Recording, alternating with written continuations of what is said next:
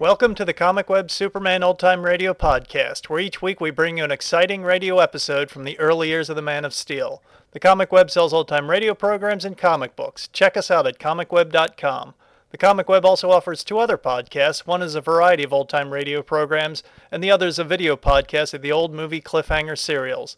You can find them on our website or just type Comic Web into iTunes and they should pop up. Now just sit back, relax, and enjoy this episode of Superman. Thank you. Presenting the transcription feature, Superman.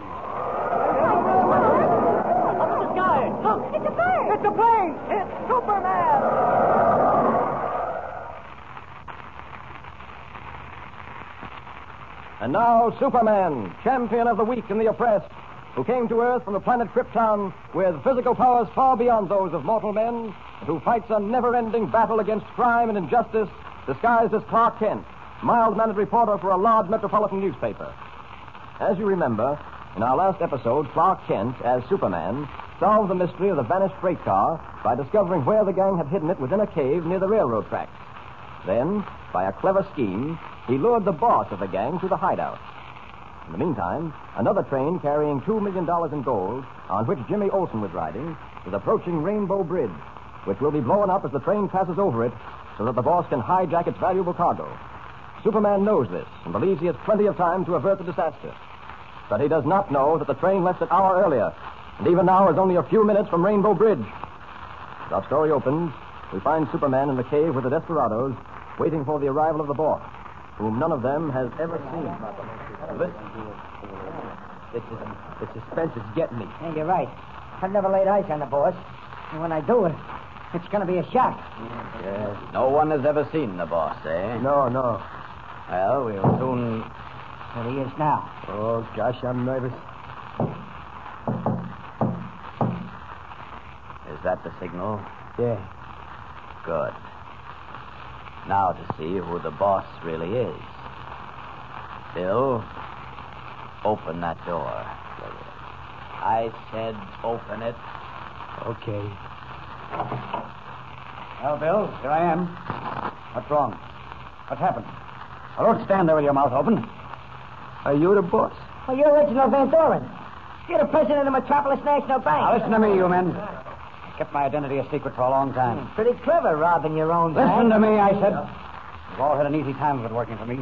You've had little to do, and the pay has been good. If one of you ever breathes a word of this, if you ever give me away. You've What done that, Van Doren. are you talking about? That guy in the masquerade costume standing over there to the side has heard every word you said.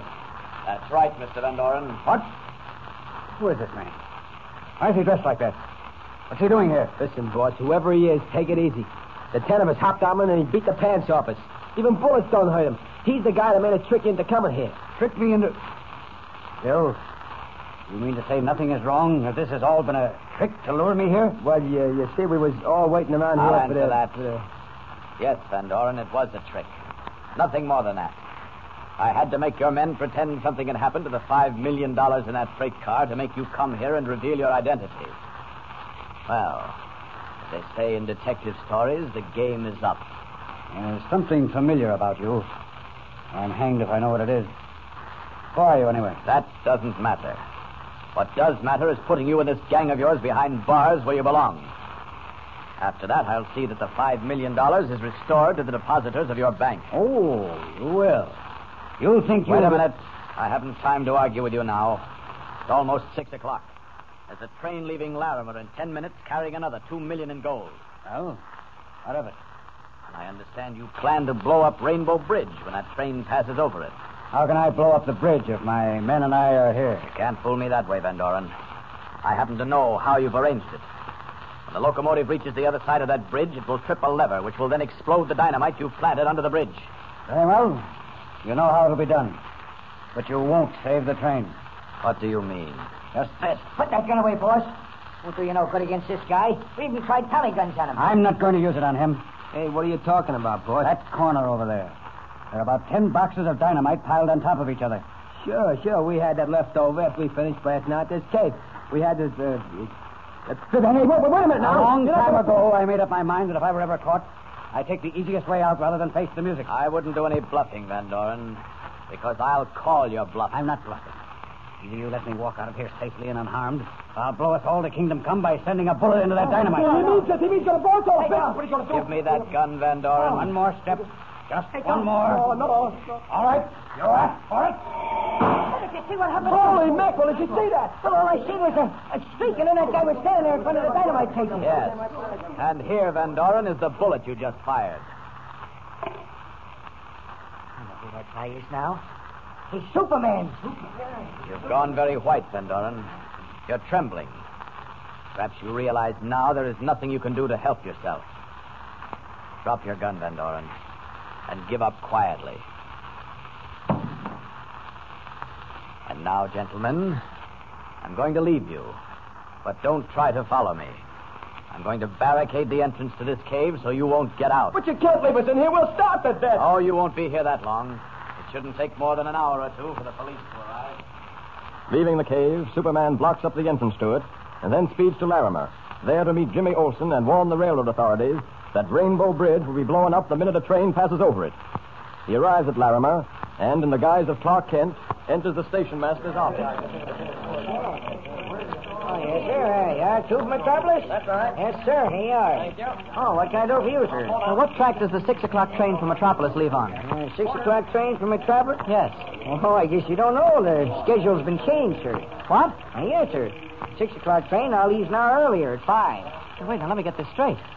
The train I expected to leave here a few minutes from now left nearly an hour ago. Is that right? That's right, sir. There'll be another train from Metropolis in just about. Never an hour. mind. I've got to get out of here. Ah, I wonder what he's so upset about. After all, just course you missed it. I'd only known. There I was back at that cave, wasting time with Van Doren. Have I time? I wonder. Can I reach that bridge before the train does? Well, this is another job for Superman. Up, up, and away!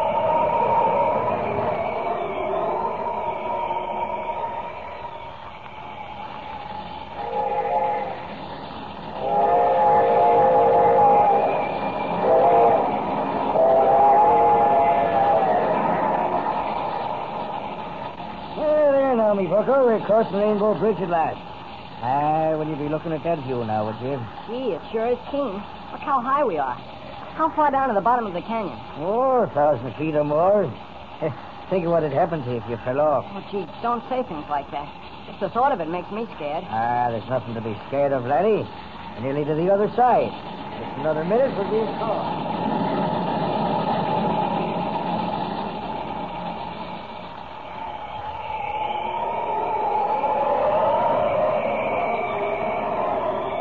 There's the train ahead. She's practically across. When the locomotive reaches the other side, the bridge supports at that end will be blown up. I've got to stop them before they reach it. Faster, faster. I may make it by a split second. It's just possible I can. Oh, too late. There's the explosion. The bridge is collapsing. Only one thing to do. I've got to hold up that bridge until the train passes over it. Down. Ah. There, got it. Ah. Those timbers creak, but I made it. Just in time.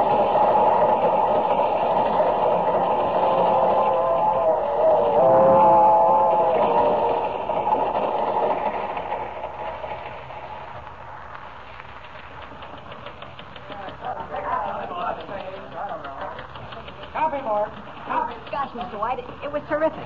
We heard this explosion, and the bridge started to sway back and forth. Boy, I thought we were going over sure. Then suddenly the bridge stopped swaying, so you could feel it was kind of ripping. All right, all right, Jimmy. If you've told me once, you've told me a dozen times. yeah, but you won't believe me about Of Superman. course I don't believe you. I tell you, I saw him. When we got the whole train safe on the other side, we got out. Then we saw the bridge start to fall. And I saw this man in a red cape and everything fly down into the valley. Nonsense, sheer nonsense. You imagined it. Well, then, how do you account for those men? The men who were waiting in the valley to get the gold when the train crashed. How do you account for them being captured? When the police got there, they were all tied up inside the truck. They said they'd been captured by a guy wearing a red They cape. imagined it too. Oh, some imagination. How about Mr. Van Doren and the gang inside the cave? They said. I tell you, I'll not believe in such foolishness. Superman. Ah, super nonsense. Hi, Chief. Hello, Jimmy. Well, Kent, a fine time for you to show up. yes, Mr. Ken. What happened to you? Why didn't you meet the train at Larimer? What's the idea of letting this youngster make the trip alone? Oh, Chief, it we'd have was- had a fine story out of that bridge blowing up, Kent, if we'd had a reporter on the Oh, job. wait a minute, Mr. White. What was wrong with my story? oh, wait a minute, everybody. I missed the plane, Chief, but I got another one out right away. Gosh, as it happened, the train schedule was changed. Yeah, That's right, Mr. White. We left Mm, an hour early. you two can cook up more alibis. You come into my office, boy. Well, that's where we get it, Mr. Kent. Yep, looks that way, Jimmy. Another balling out. Well, we've taken the others. I guess we can take this one. All right, come in here. Now sit down, both of you. All right. Now then, let's get one thing straight. From now on, there's going to be no more. No more. Gosh, Mr. White, what's wrong? What are you staring at at your desk? This. This pile of stones on my bladder. Oh, I noticed those the minute I came in. You're taking up geology or something? Look at those stones, Kent. Don't you see anything peculiar about them? Ah, yes. They've been sort of piled up into a queer kind of formation. Well, it's as if someone had spent some time arranging them. Someone did.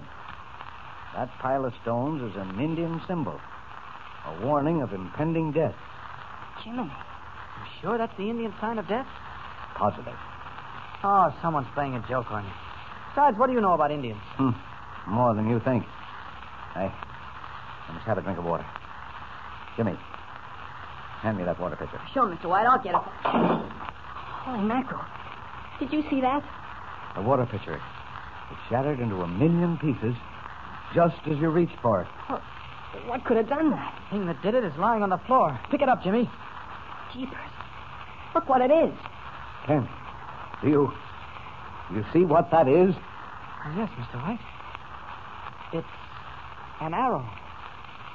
What is the meaning of these strange occurrences in Editor White's office? Who placed the Indian warning of death on Editor White's desk? Who shot the arrow that shattered the water pitcher? What new adventure awaits our friends? Be sure to hear the next episode of our story with Superman.